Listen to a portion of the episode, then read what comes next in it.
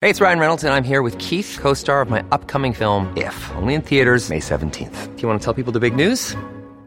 All right, I'll do it. Sign up now and you'll get unlimited for $15 a month in six months of Paramount Plus Essential Plan on us. Mintmobile.com slash switch. Upfront payment of $45 equivalent to $15 per month. Unlimited over 40 gigabytes per month. Face lower speeds. Videos at 480p. Active Mint customers by 531.24 get six months of Paramount Plus Essential Plan. Auto renews after six months. Offer ends May 31st, 2024. Separate Paramount Plus registration required. Terms and conditions apply if rated PG.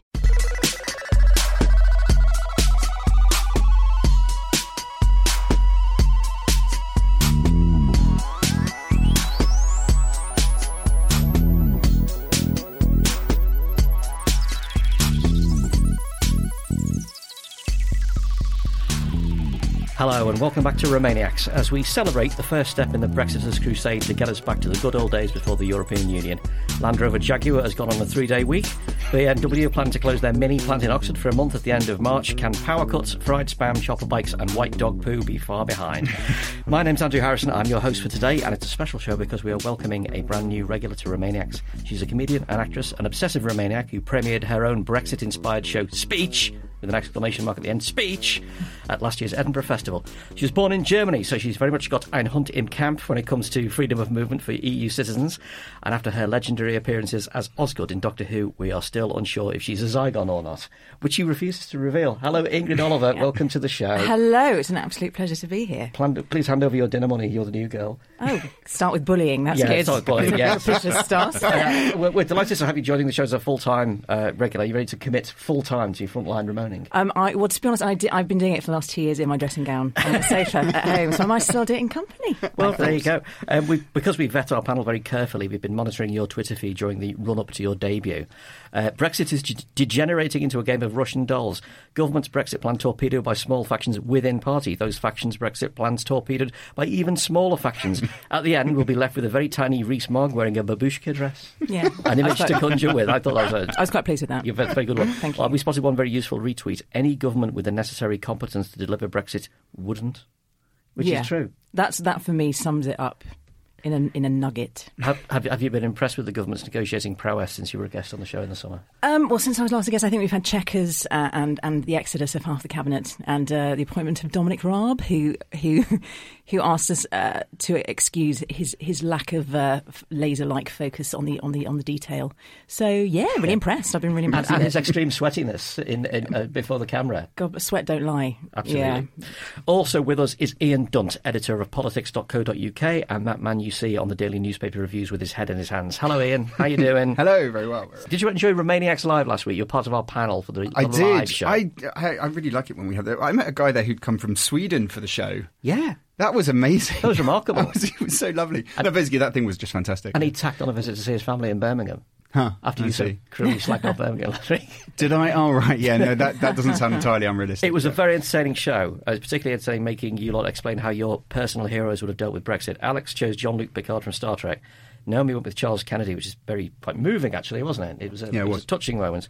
Dorian chose George Orwell, obviously, and you went for John Stuart Mill. Well, I tried to take Orwell, but Dorian took it. Ah, well. He's got dibs on Orwell since he started writing a book, as if writing a book about something should mean that you should that you necessarily know more. it, yeah. It's nonsense. Yeah. Terrible. There was partic- some very good audience questions, I thought, as well. There's a particularly heartbreaking one for a woman of German heritage asking Alex, who's Greek, you know, why should people like us stay? And Alex's reply was, well, I'm not going to if this goes through. Why Yes. should I? It was really quite gutting. Well, I mean, you're thinking entirely editorially, right? Like, No, how are we going to in the sense replace? like, no, I just the idea that, that that this whole stupid process is going to result in people actually saying, "Sod this, I'm off," yeah. Is incredibly. I was in the pub with two people talking about Brexit a while back, and um, some sort of came over and went, "Oh, I follow you on Twitter, Burham, and uh, me and my wife, we both work at the Royal Free Hospital, and we're leaving tomorrow back to Germany or whatever." And it was like, it was almost this moment where like the people in the pub were like, "Did you pay them to come say this?" It was like this perfect encapsulation of thing, but it was real, it was legit, and you do see it over and over when you do events like that. People who are from Europe, they're not waiting to find out what the system is. It's more a general sense of if the country is going to start behaving like I am a problem, why in the name of God would I keep on contributing in the way that I have been doing so far? Listeners, if you didn't get to the show, or if you did and you want to relive the glory, uh, our Patreon backers got the audio recording as a special bonus, and you can get it too, as well as all of our splendid Remainiacs merchandise and every episode of the show a day early on Thursday instead of Friday. If you uh, sign up and support us on the crowdfunding platform Patreon, just say search Patreon Remainiacs, find our page, and find out more. Today's special guest is Alyn Smith, who has been an SNP MEP for Scotland, the whole of Scotland, since 2004. He's on the Foreign Affairs Committee and the delegations for relations with Iraq and the Arab Peninsula. Alyn's well known for an impassioned speech he gave after the referendum result, where he told the European Parliament, Scotland did not let you down. I beg you, do not let Scotland down. Hello, Alyn. Welcome to Remainiacs. Hello there. Great to be here. Um, that was a particularly stirring moment. The 25% of my genes that were Scottish became very, very uh, electrified at that moment. it was, it was a proper, uh, you know, a, a, proper sort of flag in the sand thing. Did you realise that you were going to make such an impression with that? Uh, well, until a couple of minutes before, I didn't realise I was making a speech at all. Oh, right. It, it, had been proposed. Speaking time in the Parliament's very rigorously organised because in a, a, group of 751 people with umpteen languages, you've got to be very uh, militant about it. So our group co-president had suggested that one of the Scots should close the debate, but we decided for the moment, ah, let's let's see how it's going. But when I saw what Nigel Farage was trying to do successfully, he was saying, "Yeah, I'm the voice of Britain. Hate me, hate me, throw us out." Yeah. Uh, it was, I'm not going to let that bastard speak for my country, uh, however we define my country. And hence, I reached out to the other bits of the UK that voted Remain, and to the, the, the 52% is not a mandate for Nigel Farage speaking for me. Yeah. And uh, went down to the front of the, the, the, the, the, hall uh, clapped a hand on his shoulder. And I left bruises apparently. It was at mate and one of those one of those minutes. And he said, "Yeah, yeah, do it, do it." So I got hardly any time to prepare, but actually I'd spent the last eight weeks or so in a miserable European referendum campaign where there was arrogance on all sides, there was complacency, there was ignorance. It was a dreadful debate. I'd, I'd actually been writing that speech in my head without realizing. Yeah. Courageous. So, so it was from the heart. It was also, I have to say, it was on the verge of tears throughout all of it. It was a, a real emotional moment, uh, and it was just the counter. Looking back at it, it was the counter that everybody else needed yeah. to counter the unrelenting negativity that was coming out of the British Isles at that point. So it, so, it, so, it, did rebalance things a yeah. bit. It's remarkable for such a, a, a, momentous event how little decent rhetoric the whole Brexit process has produced. There mm. are very few memorable lines, and the things that are memorable are memorable for all the wrong reasons. Brexit means Brexit. Such a, a pathetic non-statement. You know, there are very few soaring moments of inspiration to be heard and uh, I suppose that just. I don't know. Maybe that's the maybe that's the measure of the moment. Well, in my in my case, if I keep the Tourette's under control, it's a win. So uh, I, I, like to... was particularly happy with that one. But yeah, the, yeah. The, the, whole Brexit debate has been reveling in, in, reveling in ignorance, and actually, much of the aim of the debate has not actually been to inform prejudice away by giving people facts and information. It's been to pander to it. Yeah, I was going to say, I, I would like to personally thank you because I used your speech in my Edinburgh show last year to cover a costume change. Um, I, I, my, my, there's, a, there's, a, first. No, yeah, I was um, because I, did a show that was sort of be, uh, in reaction to Brexit, and I was going through the internet, sort of trying to find things that sort of defined for me the argument on both sides. I had Farage. Uh, played him into the audience, but I was like, I'm, I'm, in Scotland. I need, I need, ideally, I'd like someone Scottish. And then I found your speech. I was like, oh my god, and it's perfect. And it was, it was the only speech of that sort of type.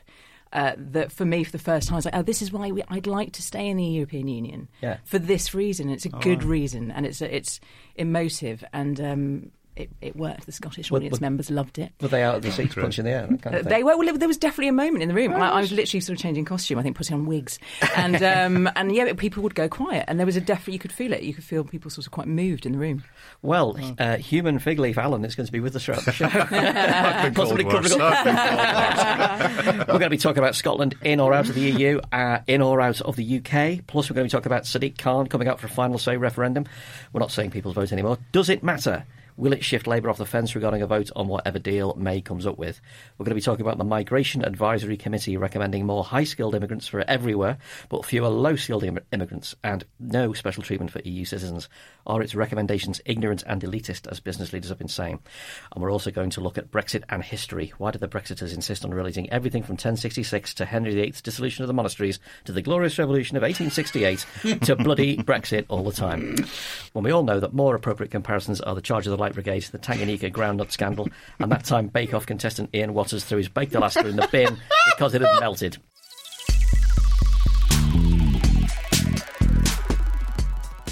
Right, we're going to need a drink to get through this next lot. Charge your glasses for the Brexit news. First up, momentum for a final say vote on whatever Brexit deal Theresa May comes up with continues to build. Over the weekend, Sadiq Khan broke ranks with official Labour policy to call for a vote on the deal, with the choice of accepting it or remaining inside the EU.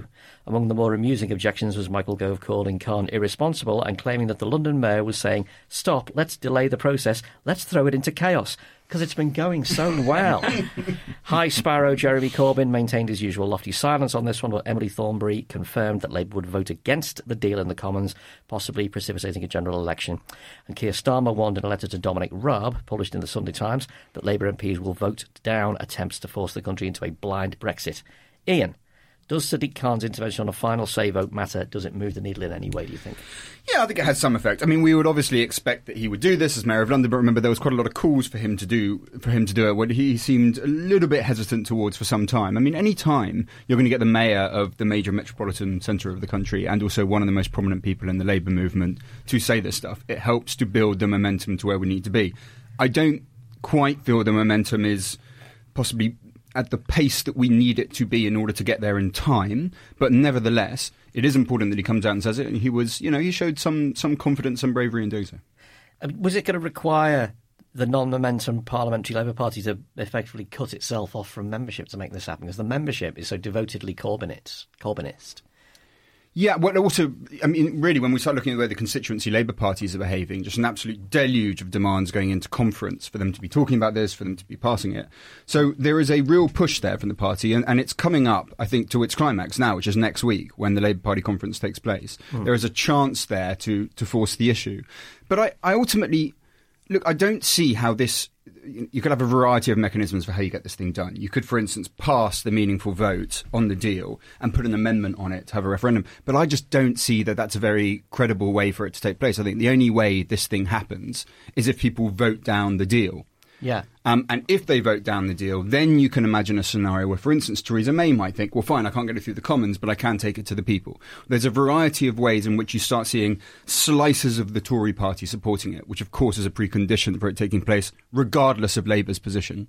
So even on that, it doesn't seem to me to be the most important part. The most important part really is just get Labour in some sort of place, doesn't have to be explicit, vote down the deal, and then things become possible. Who was photographed yesterday with one of those unfortunately exposed notes mm-hmm. with second referendum question yeah. mark next to it? One of the right, and then there was, a, and also part of it was written in Spanish because it was an MEP, and we're not sure from which meeting. And it, it, did look for a moment like he'd been for a meeting with Theresa May in which a, a, a vote was considered one of the variables that she could be facing. Mm. But we're not really sure of which meeting it was when he took those notes down. We're not quite sure. The handwriting is dreadful, and it's it's in Spanish and English. So we all spent a bunch of time zooming in on this photo, being like, "Is it exigencies? Is it this? Is that?" Like, it was a very hard one this to is read. Your Blade Runner track left, zoom in, track left, enhance. it's a yeah. yes. Well, ultimately, there's not enough there to conclude anything strong. It did look like it's possible that Theresa May is considering it as one of the things impacting on her decision making. Yeah. and said it in that meeting. Alyn, the SNP have been pretty reticent on a final say referendum. Mm. Uh, Scottish Liberal Democrat leader Willie Rennie said you need to get off the fence on this one. Why is this? Posi- you know, why this position? YouGov poll 2,000 Scottish adults, 66% of SNP voters want a final say vote. Just over half of Labour voters thought that Scottish Labour should commit to it as well. You're in a safe space, Alyn. You're amongst Remainiacs. Explain the SNP's stance on a final say referendum right now. Well, firstly, I should thank you on Willie Rennie's behalf for exposing him to a far bigger audience than he's used to. uh, so, so, so, that's nice. It, it, it, beggars belief that the Liberal Democrats in Scotland would use their conference plan. Now, I know, I know Willie going back a number of years. Yeah. The idea that he'd use that to have a pop at the SNP, which has neither caused Brexit nor nor is, nor is working uh, to, to, to, to make it happen uh, is absurd. Uh, mm. Our attitude to the people's vote, and, uh, and right there with the name of it, the people's vote, and who, who voted in the last one? Badgers. we need to be respectful of democracy, mm. or else the electorate will give you a bloody nose. Now, the SNP, we know something about having referendums. Yeah. Referendums are close to our route to independence because we're utterly democratic. And you can't go back to the people and say, you got it wrong, do it again So we must be respectful about all of this. So, so that's the starting point. There's also then the practical issues about well, it's a vote on what. Now, there's been a very useful paper published uh, Wednesday this week uh, by John Kerr and a few others uh, by the People's Vote about a roadmap to how that might happen and the parliamentary mechanisms and that sort of stuff. In order to legislate properly for a referendum on whatever it's going to be, that's going to take a good chunk of parliamentary time, which will necessitate an extension of Article 50. Uh-huh. So that needs to be requested by the UK government. And these are serious practicalities that have been just glossed over by a number of folks, and we need to take that seriously. The question itself is it a question remain within the EU versus the deal? Yeah. In which case, what's the bloody deal? What's going to be in it? The deal is going to be possibly a fudge about three different heads. It's going to be the financial provisions on exit, citizens' rights on exit, some sort of backstop on Northern Ireland. That's it. So hmm. we're not actually going to have anything meaningful beyond a political declaration annexed thereto, which is meaningless to anybody, and will be all things to all people. Hmm. For people to actually base their decision upon. So, my concern with that would be that the thing will default back to do you want to be in, do you want to be out? And the debate will be every bit as bad as it was first time round. And one of the most toxic things that I think is a a, a massive uh, bit in the armoury for the Leave campaign is that the EU hates democracy. The EU told the French to vote again on this treaty, the Irish to vote again on that treaty, the Danes to vote again on that treaty. I think that's worth a big dunt in the polls for them. Uh, Apologies to Ian. A I think that's what, dunt a, in big, the a big, a polls. big This is dunt. There, amazing. there, there. A big dunt in a good way for It's a them. Scottish They- word. they- It's a they- Scottish they word. enjoy it. it means wonderful, right? But That's- we've, we've got to we've got to look at the long term sustainability of will a people's vote actually provide a solution to this, or will it just be fifty two to forty eight in the other direction? In which case you weaponise the right. And UKIP will go full Britain first. We can see that happening before our eyes. Uh, Gerard Batten, their leader, this week praising anti-Islam, uh, Islamophobic uh, uh, groups. It's gruesome stuff that's happening, and we need to be really sensitive that if you go to people and say you got it wrong, there will be a backlash. So Is we're it- reticent Yeah, to this. Is it really this, or is it that you sort of sense you really want another referendum on independence, and you're wary of using up this stock amount of referendum political capital that you have on something which, frankly, matters to you less than independence? Oh no, the the, the first and I and I've written a, a number of times on this. I see no scenario where Brexit makes independent Scotland more likely. I think the economic chaos, the societal chaos that we'll see, will make people less amenable to change. So. Hmm. My job's to stop Brexit for the whole of the UK if that's possible. What I'm really talking about from the bottom of my heart is that, and bear in mind, we've done a lot more referendums than you've done. And if there is a big chunk of the electorate that feels that their Brexit was stolen and their Brexit would have been magic, but a motley coalition of filthy Remoaners, jocks, and paddies stole it from us, that will go somewhere, and it won't go anywhere good. The thing is, And if you wa- if you want a to stop- sustainable result to this, we need to be much more measured. If you want to stop Brexit, though, and you don't support another referendum on, on the terms, wh- what is the alternate strategy for doing so? Because doing so without another referendum seems like it would be much more poisonous in those regards. Yeah. Oh, sure. I didn't say we're opposing it. I said we're not persuaded and we're reticent. If it becomes a thing in England, and I'd personally be looking for opinion polls above 60% for a consistent period for that to happen, and I'd, I'd very much agree with Ian's point that the clock is ticking on this. But we'd need to see that sort of sustained desire for this to happen in England. And bear in mind, we voted 62% across every single counting region to remain in Scotland. The idea that we should vote again to save a problem that we didn't create, that's, that, that's already putting our backs up. So if it becomes a thing in England, I don't see any scenario whereby we'd stop it because the people of Scotland want to remain. I think you're right. Only a referendum trumps a referendum. And I don't see much I don't see much bravery from many of the MPs at Westminster to turn it round themselves. But it needs to be done in a sustainable way that's actually a long term strategy about the UK getting rid of the chip on its shoulder to the EU engagement. The UK has always, for decades, had a sniffy, arm's length transactional approach to the EU. Hmm. And if we just flip this vote back by a narrow majority, and the polls suggest that it would be a narrow majority at the moment, then we'll be back here in five years' time and it'll be even worse. It's, I mean, all of that makes sense, and I, d- I don't disagree with any specific point that you've raised. But nevertheless, if only a referendum can trump a referendum, and we are opposed to Brexit, that sort of suggests that the only possible policy that one could support is another referendum. Without that, you sort of find yourself in the position, I think, you know, validly, because all of the points you raised were fair, you sort of find yourself in a position where you're tacitly supporting the Brexit that is being pursued by the government because you're not offering any alternatives to it.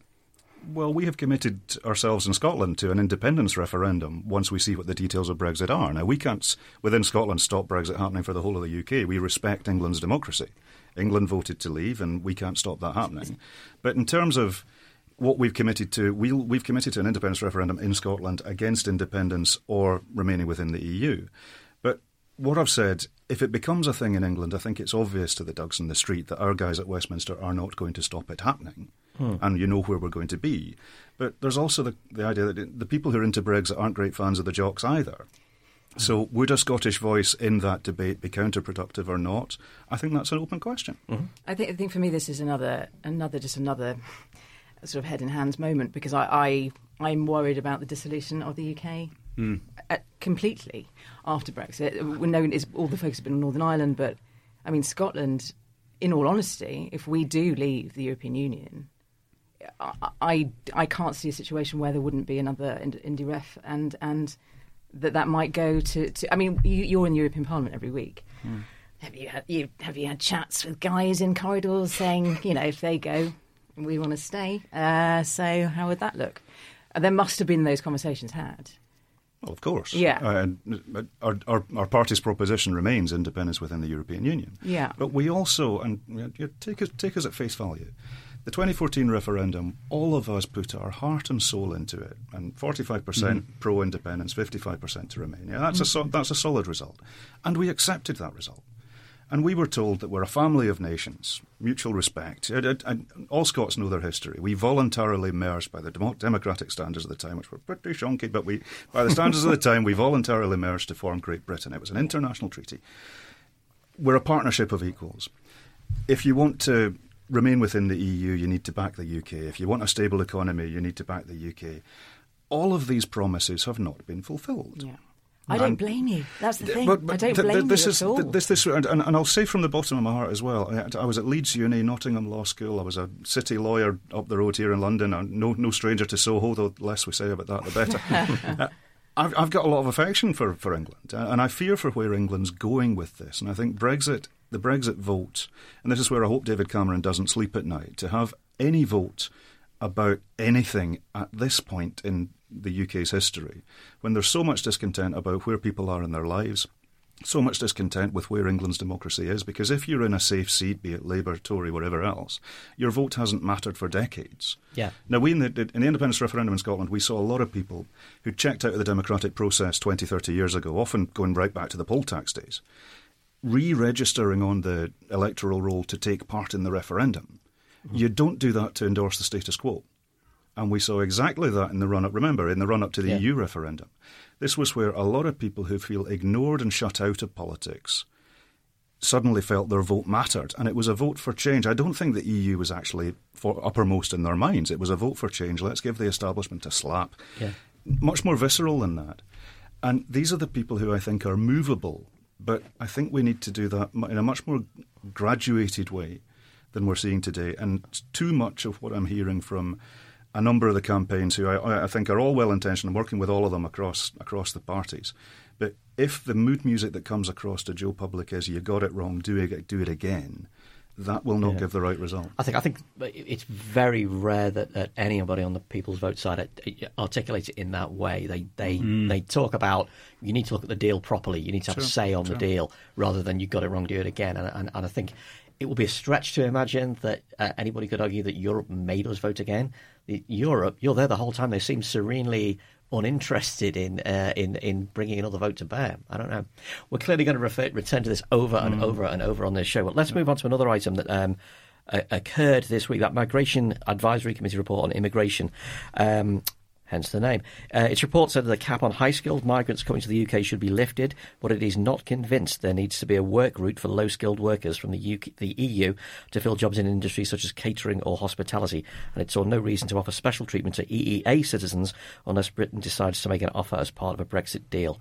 Business leaders queued up to bash the report, with the Road Haulage Association's chief exec saying the idea that only high skilled immigration should be allowed is both ignorant and elitist. Ian, is the Migration Advisory Committee essentially saying that work visas and migrants ought to be negotiating chips for a Brexit deal? No, they sort of they were quite specific about saying, well, look, we're not going to get into what you might need to do as part of your negotiating strategy. We're just going to tell you, you know, how we think the immigration system should work after Brexit, irrespective of the sort of stuff you might need to do in negotiations.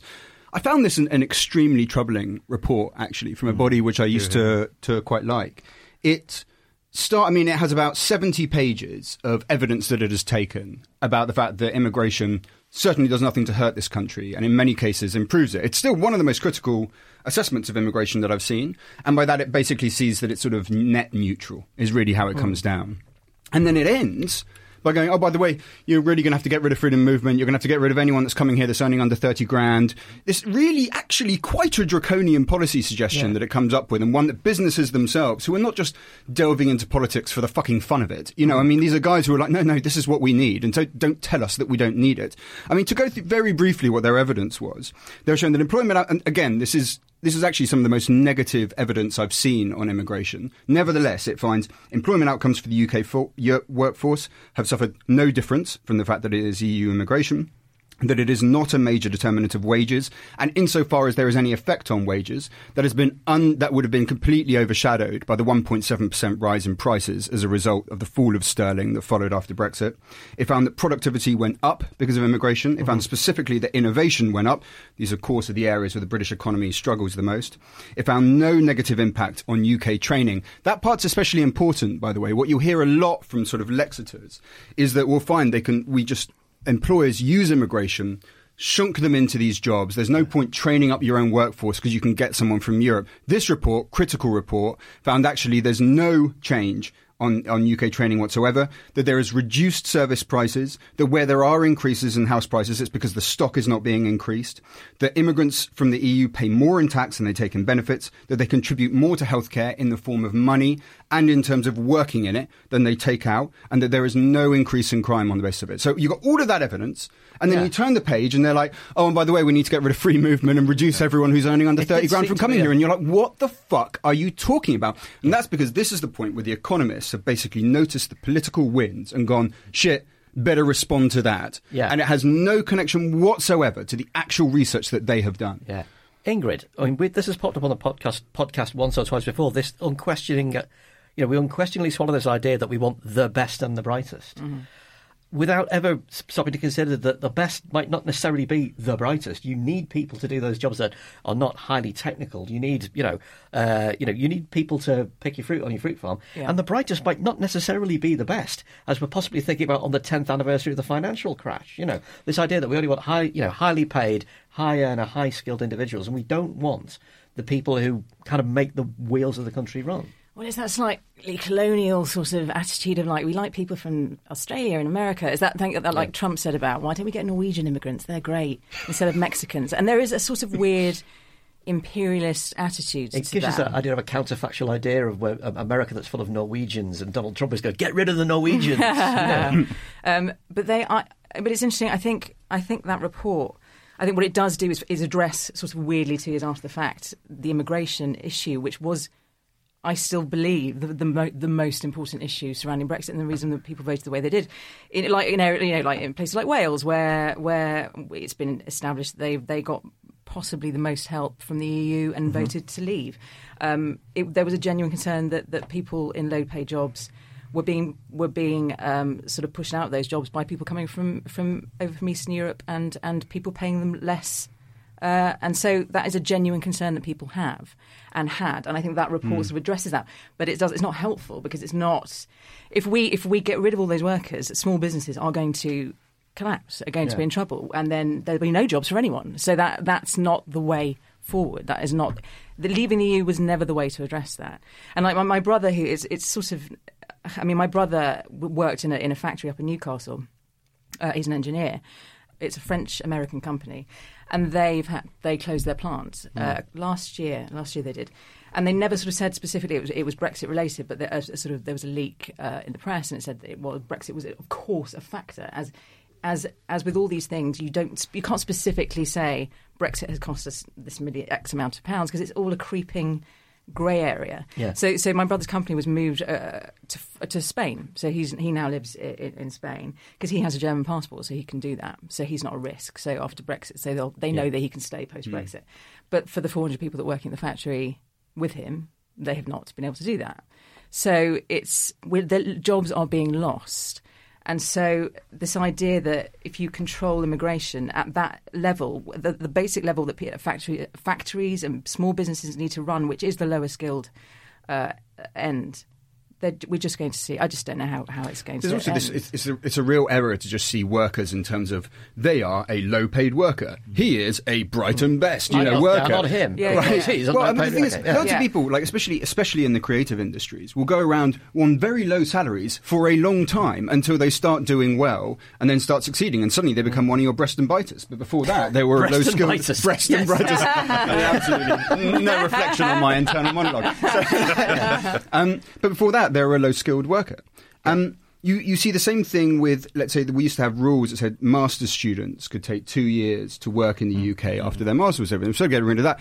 This is that's a great. I mean, master's students, typically international students, they've got quite a lot of money behind them. They're the kind of people who are disproportionately likely to set up businesses if they have warm thoughts about the country that has given them the masters, where that was part of their young formative development, where they got to stay for two years and were given a shot. They are likely to set them up with you. But if you just say we only take you once you've made it, you cut yourself off from getting the people who are going to make it in the future. Yeah.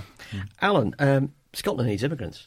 Scotland really needs immigrants. What's your response to this? It's going to cut off the supply of valuable people to Scotland. Exactly. I, I'm really glad of the fact that there is a cross-party consensus across all the parties in Scotland that we need fewer, uh, we need more people, not fewer. Uh, wherever they're coming from, freedom of movement has been great for Scotland as a society, as an economy. I- and, and I mean this really personally. I grew up in Saudi Arabia as an immigrant myself. My folks are still in the Middle East. You know, having having to deal with immigration stuff is something I remember personally. And, and my folk, my, my sister's lives living in California, having to do green card stuff. You know, that stuff.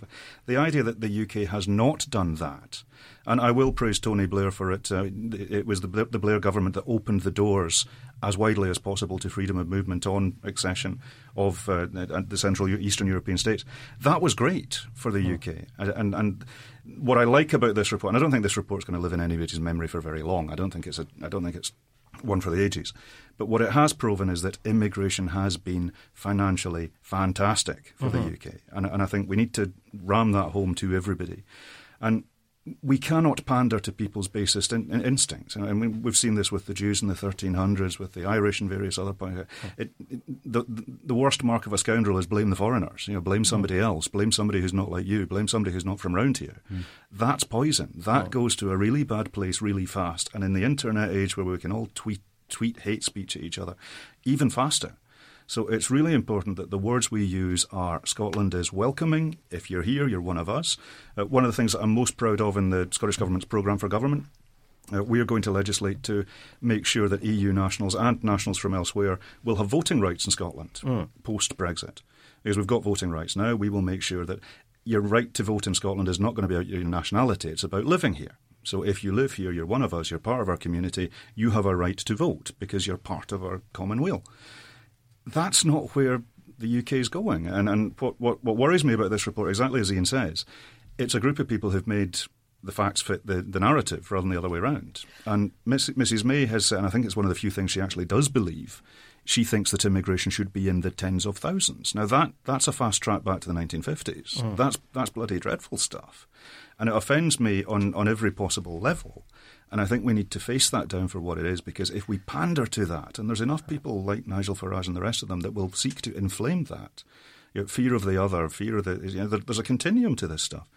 And I think this report is really unhelpful in that it actually ignored the facts and then sang along with a narrative. You know, the, the idea that there's good immigrants and bad immigrants, you know, it's the same as the, deser- the deserving poor Yeah. versus work shy scoundrels. I find You know, it weirder it's than dangerous. that because I, I actually think that the facts don't support the narrative. So it's almost hmm. it, it feels like it's it's almost just like there's there's this sort of white half and then it just there's a completely opposite second half where you just think like well nothing that you have just said supports the conclusions that you have come to. They seem Yep, like they're completely bonkers. Looking further into the future, uh, as part of the kind of the, the vision for an independent Scotland, what is the what's the immigration component for an independent Scotland, and does it apply to valuable English people like podcast producers? we, we, we will have an expansionist approach to such matters. okay, all right, Uh, okay. Look, it- it- we're, we're a welcoming country. I mean, we're a third of the UK landmass. We've got the vast majority of the marine territory that the UK presently enjoys.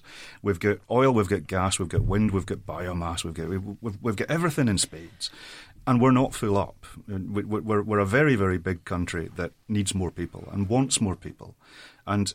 I am really, as I say, really pleased that there is a cross party consensus in Scotland that if you're here, you're one of us where you're from, of course, most of our immigrants come from England, hmm. but they're not immigrants; they're New Scots.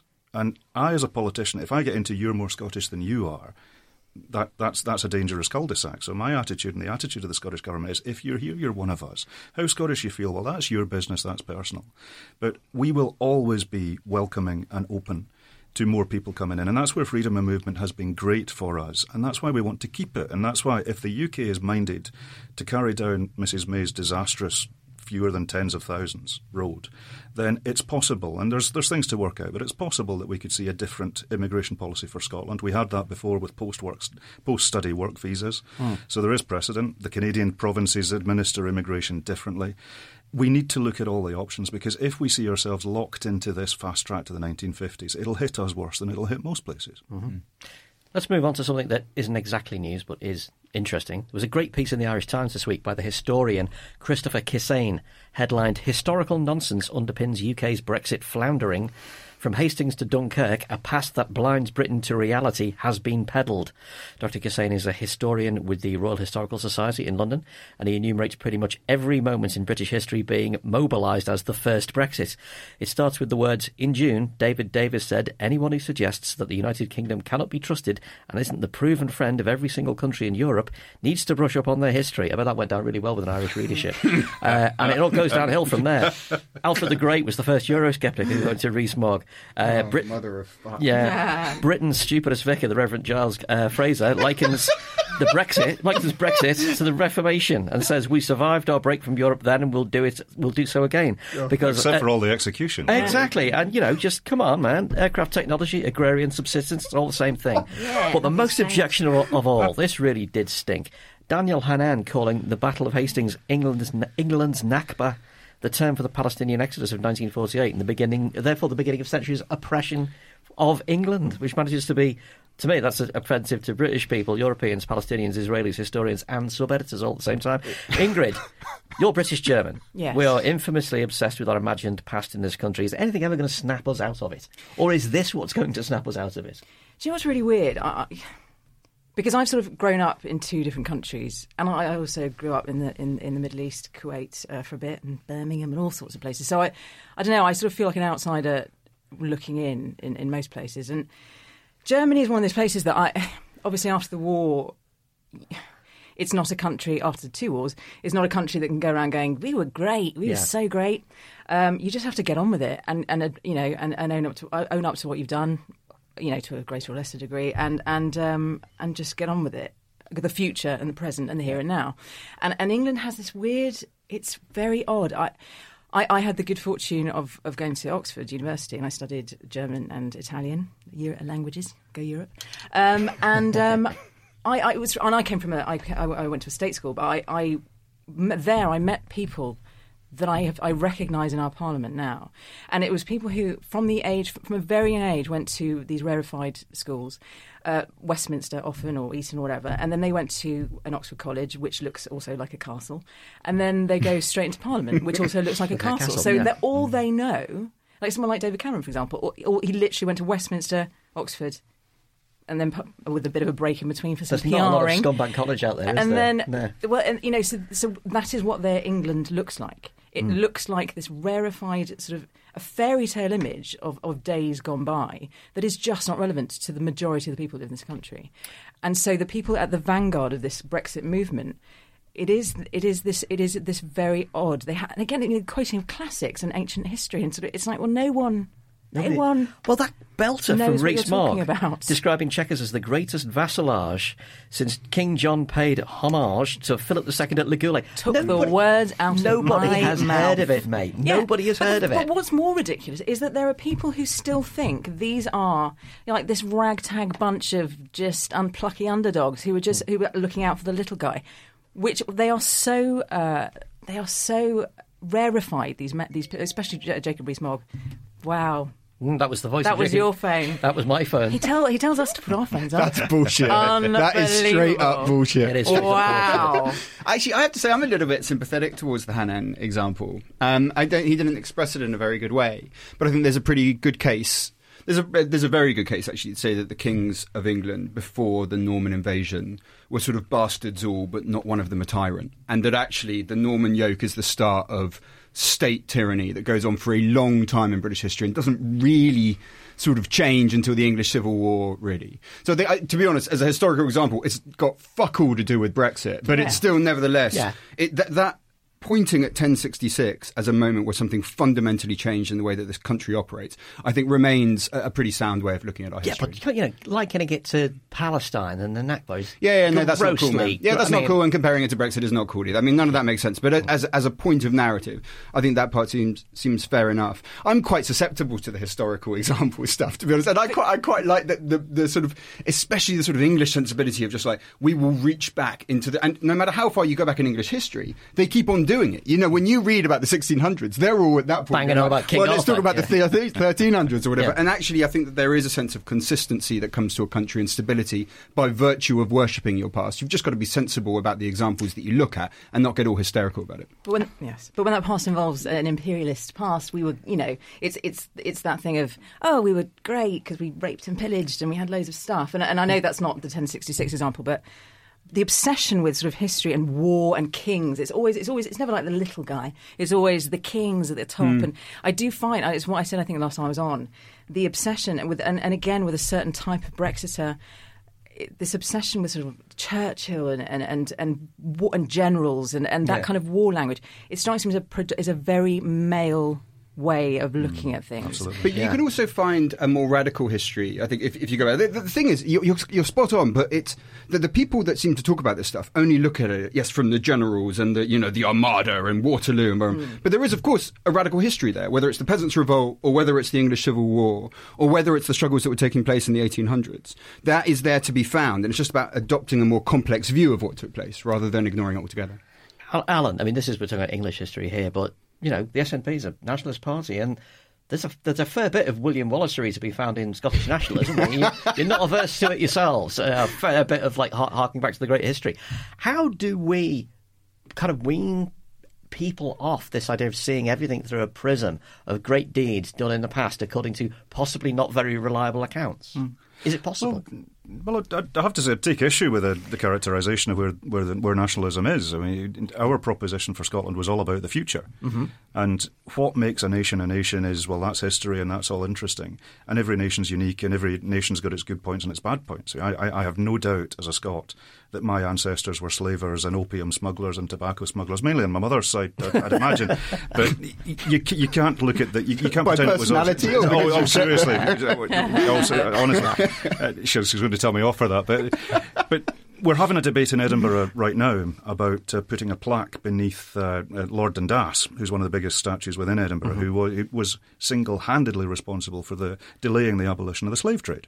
Hmm. So you can't look at a country's history and say we were the goodies. And, and hmm. like, like Ingrid, having grown up abroad, the idea that the Brits were the good guys it, it, it is, is something of a, a, a loaded question in big chunks of the world. Yeah. so, so, so you can't play the historical stuff. And you know, a nation either is or is not, exists or does not. And sitting over in Brussels, what makes up different places is very different. I mean, within the UK, we're unusual in that our borders haven't changed that much in a long time. Mm. Where look at the Czech and Slovak republics, look at Flanders, look at Belgium, look at the Netherlands. Borders move. Or look at Strasbourg, where we go on a regular basis. They don't actually change the signs; they just wait for them to fall down and replace it with a new language, whichever, whichever it is these days. That that's something that people can get used to. But but it really strikes me that the Brexiters they only use the past to justify what they're trying to do. Very few of them are talking about the future in any meaningful sense mm. at all. And they're using this delusion of bygone glory and we were the good guys. We'll muddle through. We stood alone before. You know, there, there was one of the UKIP MEPs said we, we, we made it through the Second World War. you hmm. were born in 1958. Well, you, you, couldn't make it through a fast jog. You, yeah. you, you, moreover, ludicrous individual. We didn't stand up and vote to have the Second World War visited upon us, did we? We didn't stand up "I've got a great idea. Let's get all our cities bombed to rubble, Indeed. and then we'll see if we can get through it." And, and, and I think it, it, it, shows the paucity of their ambition and the paucity of their intellectual case as well. When we had, forgive me, harking back to to Scotland, but that, that is what I do. Mm-hmm. Uh, the, when we had our independence referendum, there was a 650 page prospectus and lots of other documents for the individual bits as well that people could kick the tyres of and test. And some people were persuaded, some people weren't, and that's democracy. I took one of the UKIP MEPs to task over a pint because uh, I'm, I'm, a sociable wee soul. I'll, I'll, I'll, go and speak to as many folk as I can to keep channels open. And I, I, was was lambasting about, well, why, where's your prospectus? You know, it's perfectly legitimate to say I want to leave the EU, but you've got to say what you'd replace it with, or else it's a false argument. Mm. And in Scotland, we've got Norway just over there, we've got Iceland just over there. We know that there's other ways of doing this. There, there was historically an element within my party that didn't want to be part of the EU either, because we want democracy to be as close to us as possible, and mm. the EU is a supranational, yada, yada, yada. That's now not the case. But it's a legitimate argument. But my, my objection to the Leave campaign is they took a conscious decision, and he confirmed to me that they did. We learned from your experience the more you told people, the more you were held to account. So, yeah. because people were left with a fantasy option of there'll be Brexit unicorns on every mountain, there'll be a windmill for every voter, £350 million for the NHS, who wouldn't vote for that? Because it was everything you like, you'll keep, everything you don't like, you'll get rid of. And it grieves me even more that that's where we still are within the UK's debate on this. There are still people who are saying, I will keep that. I will definitely keep the Erasmus programme. I will definitely keep pet passports. We'll definitely keep that. All of these things are possible, but there's going to be a massive price tag attached that isn't attached presently. And it grieves me that there's a likelihood that people will only realise what they're losing once it's too late. Alyn Smith, thanks for being with us on, on the show. We, we had um, Seb Dance MEP on Remainiacs a few weeks ago talking God about. love him. He's great. God love him. He talked about what it's like, what it's actually like to be an MEP, and it sounds like it feels kind of sad now.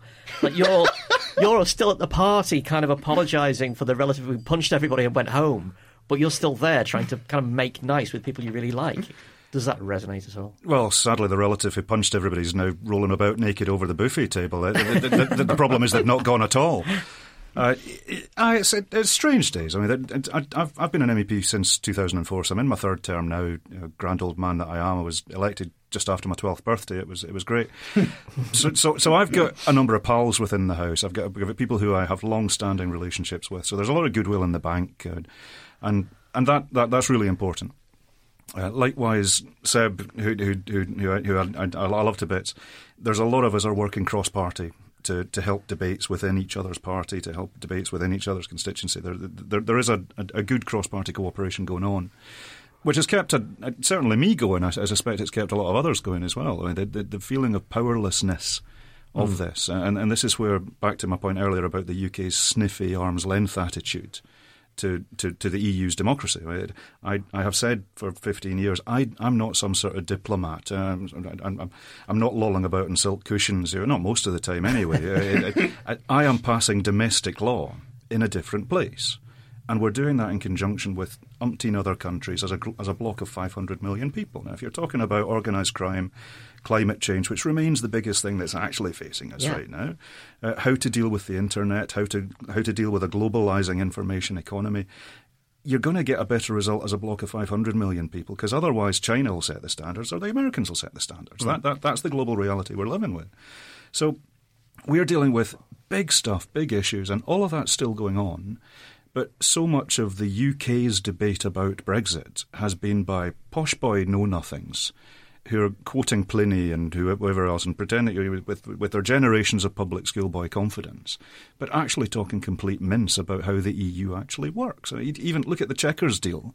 Yet umpteen politicians have said, "Well, we've agreed at Chequers," and it's like, "Oh, good, for, good for you, sweetheart. Uh, yeah. that, that's great, doll."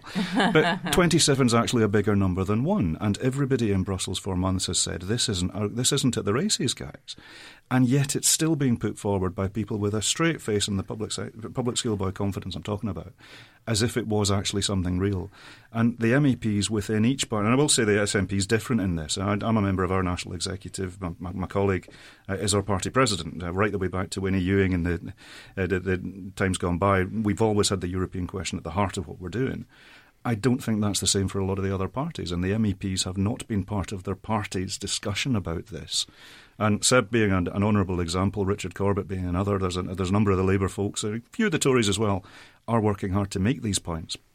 But there's been that disconnect between political UK and how Brussels actually works, where the MEPs were an afterthought for year after year, sent over to, you know, the, the amount of times even even I've been asked, how are things over in Europe? And it's like, well, you're in Europe yeah. now, Bawheed. You, you actually, this is part of what we're doing. So so it's it, it's sad, and I think there's a, there's a, there's a lot of people are going to realise what's what's actually in danger of being lost, and I don't think it's lost yet. But uh, yeah, certainly as, as, as, an MEP, there's a it, it's a it, it's a sad time. It's it's been it's been tough. Yeah. Just returning to that, we talked about earlier the question of what Brexit means for another independence referendum. It's the hot issue. Like a lot of English people, including David Bowie, I really didn't want Scotland to leave, and I was I was very glad that the mm. independence result went in favour of staying in the UK circumstances have changed enormously. What is your argument and the SNP's argument to an Englishman like me that I should support your stance on Scotland leaving the Union? Well, not that I have a vote. It doesn't really matter in some no, respects. Sure. But what would?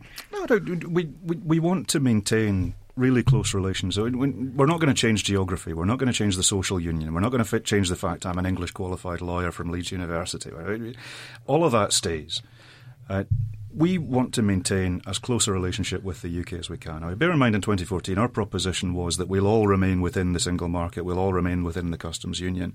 So much of the nuts and bolts stuff that people might notice of, of, of a change actually wouldn't exist because it would be a matter of shifting status within the EU for Scotland to accede to the, the, the top, top division, but the rest would stay the same because the single market legislation, that, that, that wasn't part of the picture. So the proposition is going to change next time round. And there's practical issues for us to get round, and that's why we've reset the timetable to an independence referendum because we need to see what the reality of Brexit Britain is in order to formulate the proposition about what we're going to become independent from. Mm. Because we are not going to have the sort of debate that we saw from the Leave campaign where we'll just ask people to vote for an abstract. Scots are canny. We, we want to kick the tyres of what it is. We want to see how we want to test it. We want to, to have a, a good idea of what we're actually voting for. And my sense of where people are in Scotland now is that there's a big chunk of the population who were not persuaded last time round. Not hostile. Most people weren't hostile. But there was a number of people who weren't persuaded. And they're now looking at the UK saying, well, hang on, I, I, I didn't vote for this. I didn't sign up to mm. this. I, we were told we'll have the most powerful parliament short of federalism. That was not delivered. We were told we'll remain within the European Union. That's in the process of not being delivered. We didn't vote for people like Boris Johnson and Jacob Rees-Mogg to have a serious part in our government. And the more that we're hearing of where, where the UK might be going, the more we're thinking, well, hang on, we've got another choice here. And because the European question was absolutely fundamental to the independence referendum, and, and, not least a number of EU nationals who, of course, had the vote within Scotland to vote because they're part of our community, a lot of EU nationals voted no mm. on the basis that they didn't want to threaten their EU status. And, and that's democracy, and that's quite right. But we're now seeing that a lot of the promises that were made have not been lived up to. Now, we must make sure that this is a utterly democratic process. We're going to make sure that there's an intellectual proposition to test. But I have to, and I, and I say this with some sadness, I, I, I, think we need to look at, well, what's going to serve the people I serve, which is uh-huh. the people of Scotland, best. And it's not our responsibility to make sure England elects sensible people. And I see a number of people in the Commons who are just flatly not sensible people. Right it's now. funny, though, you know, for a lot of us, because we do see ourselves as part of the same country as Scotland and we feel a sense of solidarity. Mm. So when you say things like it is not our job to think about you know how this is operating, it's sort of there's a further step there, which is also like, and also we kind of want to get out, so we don't want to really concern ourselves too much about what the consequences are for you either. Mm. Well, that's that's the difference of perception, and I, have got a lot of English pals who have said, "Well, we're we're one country." I said, "Well, no, we're not. We're four countries and one state." And we have got a lot of differences within Scotland that we can we can dress it up as it, it's we things like when, when English people talk about the northeast, they're talking about Newcastle. When we're talking about the northeast, we're talking about Aberdeenshire. Mm. You know, a difference of perception about where we fit in the world and where we sit. there is a big chunk of the people of Scotland who are very nervous about where Westminster rule might be taking us. Now, there's a big chunk of people in England nervous about where Indeed. Westminster rule might be Yeah. taking you. But forgive me, we've got a different constitutional history and we've got a different option and a different choice. I We do have a- understand this this thing of, of course, legally it's a different country. Of course it is, but that's not you know how it felt when when we were growing up, especially when you come to an immigrant family like mine. You almost never really associate that strongly with England. What you associate with is Britain, and I think the hmm. reason for that is because it has multiculturalism baked into the bones of how it operates. That its starting assumption is that different tribes can live together in a way where they ha- they share a sense of solidarity. So it's very strange for us when we see sort of when we see Scottish nationalists who obviously most of the time are talking, you know, left wing social democratic stuff that we, we agree with, that, we, mm. that we're obviously sympathetic to, suddenly start talking about the end of that solidarity in that way. It's very very hard for us to sign up to the idea that that's in any way progressive. And also, you know, like I was born in Liverpool, and you know, where I grew up, everybody was Irish, Welsh, Scottish, and English was an odd, you know, kind of. Nobody ever talked about an English heritage. England seemed to be a place that happened in the southeast, south of Birmingham. So we sort of feel like, for my, That's actually where I live, by the way. Yeah. and it was, it was shit. Yeah. So you missed out. And on it's that. interesting to hear you talk because you, you uh, Alyn was talking about uh, you grew up in a in different countries. So actually, for you to, to you know to belong to the SNP, which is a, is obviously the Scottish Nation- Nationalist Party, that's quite interesting. As in, as in you decided that rather than that you were you were you'd seen lots of different parts of the world and you didn't feel like a citizen of a particular place. You you very strongly identified with Scotland. Mm-hmm. So that's yeah. What just Yeah, it's a it's a conscious choice, Yeah. and and I cards on table. I was always small p political, wasn't party political. I, I volunteered for the Labour Party a day a week when I was at law school. I worked for briefly for the Lib Dems at Westminster. I, as a volunteer, volunteer, only ever joined one party. That was the SNP after an internship in Brussels, where it became clear to me that Scotland is already viewed. And this was, Jesus, was twenty odd years ago. That Scotland is already viewed as a distinct thing. So, and this is this is the point where, where Iain's talking about solidarity. Well, there's a lot of people in Scotland who are doing great. There's a big chunk of the Scottish population that has grinding poverty that we need to fix. And we're not fixing it. And as part of the UK, we're not fixing it. We don't have the tools to do that. And we need to have those tools at home in Scotland. We need to have full control of our resources. And then it's up to us to make those decisions. At the moment, UK rule means that we remain a small minority within the UK, and our interests will not be at the forefront of what the UK does business for hmm. because we're a minority. And Exhibit A being the Brexit vote. We voted 62% to remain across every counting region, the islands, mainland, cities, urban, rural.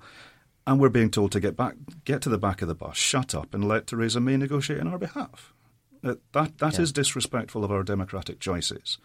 And we have got a political apparatus within Scotland with a national parliament, a national government, that we, the people of Scotland, expect better than this. Yeah. We had uh, Kirsty Blackman of the SNP on the show Ah, a she's while ago. great. She was great. She was, one, was a wonderful guest. She talked very convincingly and very soothingly about the idea of civic nationalism. Mm-hmm. The idea that, you know, because on this show, we have a fear of nationalism, and I think it's well founded because English nationalism is an ugly thing, and it's it's growing, it's rising, it's it's uh, it has it has a nasty side to it. Um, it can't be denied that there is also a kind of a over enthusiastic and occasionally quite um, can be quite vicious aspect to Scottish nationalism, the cybernats, where you'll be absolutely torn to shreds on Twitter if you advocate anything other than a quite a doctrinaire approach to a, a, one idea of Scottish nationalism. I'm not accusing you of having anything to do with it, but it is part of the kind of part of the spectrum. How do you main, how do you maintain a, a strategy towards an independent Scotland while not allowing that kind of thing to get out of out of hand? I mean, we saw things like you know big intimidatory marches outside the BBC, which look kind of weird from our perspective. How do you deal with that? Well, the online stuff is, is being amped up by external forces. I, I, I've commissioned some research, which I actually have here, which we're putting out next week about the extent to which there is external influence on Scottish Twitter, especially. And if you want abuse, well, I get I get in plenty of red, white, and blue and orange Oh, yeah, abuse no myself. As a as a gay out pro-European nationalist, uh, I get quite a bit of abuse from other points of the spectrum as well. I don't think any particular political agenda has a worse problem with that. I think we all have a problem with online discourse, and I think that's something that we need to fix. Uh, you'll be hearing more about that in the next couple of weeks. I've written to Twitter with some ideas about how we can we can fix that. But but in terms of you know, the, the the old ideas of the blood and soil nationalism, Yeah. well, we've faced that down, and this is where I think we in Scotland need to help the people of England to have this discussion because England is the great unexamined country.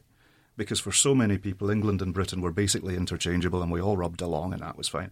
Much of that was based on an ignorance of how things work in other bits of these islands. Northern Ireland, the extent to which Northern Ireland has not been part of the discussion within Brexit, pre or post the referendum, is absolutely negligent, is dangerous. So coming from Glasgow, I've been back and forth to Belfast a lot. And it's really, really sensitive. And it, it's not being given the, the sensitivity that it deserves, also in terms of the sensitivities that we have in Scotland, having just had a referendum where the European question was important. We're being told to get to the back of the bus. That's not good enough. Now, we're the third biggest bloc at Westminster presently. We're not without uh, arms within the, the parliamentary arithmetic. We'll use that. But in terms of England sorting out where it fits in the world and where it sits, sadly, I think Brexit is a symptom of a wider crisis where the UK just needs to get real about where it actually is these days. Mm. The empire is a thing of history. The UK is a medium ranking European country, which will achieve far more by being part of fully the European Union, get rid of this sniffy arm's length where used to be special nonsense, actually buy into it properly. Uh, my best example of this was was how the Europe Minister of the UK was until very recently a junior minister of the Foreign Office. And, and, yet, as we're now seeing in black and white, so much domestic legislation came via the EU apparatus. But the UK, even within the floor of the House of Commons, it was always, ah, well, that's that's just yeah. over there. That's not, and denying the fact that we are part of this throughout. And in Scotland, because of my party, I think we're about 20 years more advanced in that discussion where we've always been comfortable with a multi multi identity. I'm Scottish, I'm British, I'm European, and whatever measure of that of that cocktail you feel, well, that's your business. But the fact is, you live here, you're one of us, so you've got a vote and you've got a say. England's yet to have that discussion, and and, and I fear that the Brexit vote was a was, was a spasm of nostalgic. Well, I don't like where things are. This is something. Let's shake things up a bit. I don't think an awful lot of people who voted Leave actually had much of an opinion about the EU at all, which is where, as I say, I think we can move things. But from from a Scottish perspective, yeah, we, we must make sure that we we stick to our values. It's civic nationalism. If you're if you're in our community, you're one of us. Blood and soil is, is something we, very much something of the past. One final question: You called for there to be a Scottish entry to the Eurovision Song Contract contest. if we will support that, if you support our support of a final say referendum. Is it a deal? Handshake here and now. We're behind a Scottish Eurovision entry. If you're going to back final say, so so fantastic. You heard oh it God, here amazing. first. That was easy. That was very effective. how diplomacy, how diplomacy works. Absolutely. You've, you've, got the gays worked out. There, there we go. That's that. Gays worked out is my middle name. Before we finish up, we've just about got time for one of the items we're calling. But your emails, Ingrid. Will Sadler in Newcastle says Imagine that the Labour Party conference shifts the party in favour of a referendum on the final deal, and a successful no confidence vote in the government occurs after May's Brexit deal is rejected by Parliament. How possible would it be in the 14 days following the no confidence vote? In brackets, as specified in the Fixed Term Parliament Act, Indeed. that Corbyn could form a temporary administration lasting, say, 18 months with a kind of placeholder budget and legislative agenda to negotiate an extension to Article 50 and the referendum. There's more. We would be facing a national emergency, and this would offer a people's vote without having to have a general election, because there would then technically be a majority in Parliament for a second referendum. What do we think? So that's, I mean, that's right on the fixed terms Parliament Act. You would get the 14 days in order to form a new coalition. Um, he would obviously have to patch it together by all the other minority parties. He still wouldn't have a majority, so he'd need to convince that he could have some kind of budget that enough Tory moderates could support. You could probably do that by just saying we'll keep things as they are for one year. You could then get them to support in the second referendum. I don't think this is very likely for the basic reason that I can't see a no confidence vote in the government passing because mm-hmm. I think mm-hmm. any Tory MPs who would vote against the deal and also who would vote for a second referendum would not vote to have no confidence in their own government. So, on that basis, I don't think the Fixed Term Parliaments Act would be pertinent because I can't imagine that vote passing. Okay, well, that's pretty much the end of the show. Keep Are all of the emails going to be as fun as this? Because yeah. I love they are just proper yeah. fucking geeky. Like they're, they're like the best part. I'm like, yeah, well, not going to lie, I did not understand the question. So I'm very glad that you answered But you read it, it very convincingly. Thank I don't you. know. The, the, the, email, the, most emails are things like, does, does Ian think the Hulk could beat Nigel Farage in a fight? And you're not uh, letting them through. I'm not this is bullshit. Okay, right. That's pretty much the end of the show. People, keep your emails coming to info at remainiacs.com. Mark them for podcast, and we will read out the best ones or the nerdiest ones for Ian. We've just about got time for the Brexit time capsule. Ingrid Oliver, it's your debut as a regular, so you get to choose what's going into our buried hoard of things. Um, I would like to put in the time capsule uh, European police procedural television shows. Oh, shows. yeah. because I that is my main my mainstay, uh, and if I can't have those anymore, I, I can't answer for my actions. I don't know what will happen. So basically, the You- killing, the killing, spiral, spiral, spiral. engrenage, Engrenage. um, all of those that keep me sane. And I've Yeah. watched hours, weeks, possibly of a European police procedurals. So that's going in my Brexit. I thought you were talking about instructional videos or something like that. yeah. Ah, it's the uh, like Here's know how you the take a swab after a murder, Do yeah? it's the it's the Walter presents strand of. In many ways, they are instructional Yeah, videos. well, exactly. Yeah. And here's your traditional clip of a non-English EU language. This is the brilliant Marie Remy, who does sterling work against Brexit, speaking French. Maman, comment est-ce qu'on dit Brexit en français Mon fils, on traduit ça par suicide national. That translates as, Mummy, how do you say Brexit in French? My son, you translate it as national suicide. That's very bleak. send, us, send us your farewell clip in a European language. Just record something on your phone and email it with a translation to info at remainiacs.com and we'll use the best ones. And that is the end of the show. Thanks to our special guest, Alyn Smith, MEP. Great to see you. It's, a, it's, a, bit- it's been a marathon, and thank you for staying in the in the in the sweaty studio. I believe you've got a public meeting coming up in Stirling on Brexit shortly. Is it uh, this Saturday coming up? Do indeed. I'm very much looking forward to it. It's uh, myself and Labour MEP Catherine Stihler who's been doing a power of work as well to shed some sense into all of this. So looking forward to the track. Fantastic. Well, thanks for coming in. Please do come in again if you can uh, if you can face it. Thanks to Ian and Ingrid. Uh, Ingrid, how was your first show as a regular? Good. Amazing. Amazing, amazing Thank you. art. Everything yes. I dreamed it would be. Thank. Absolutely.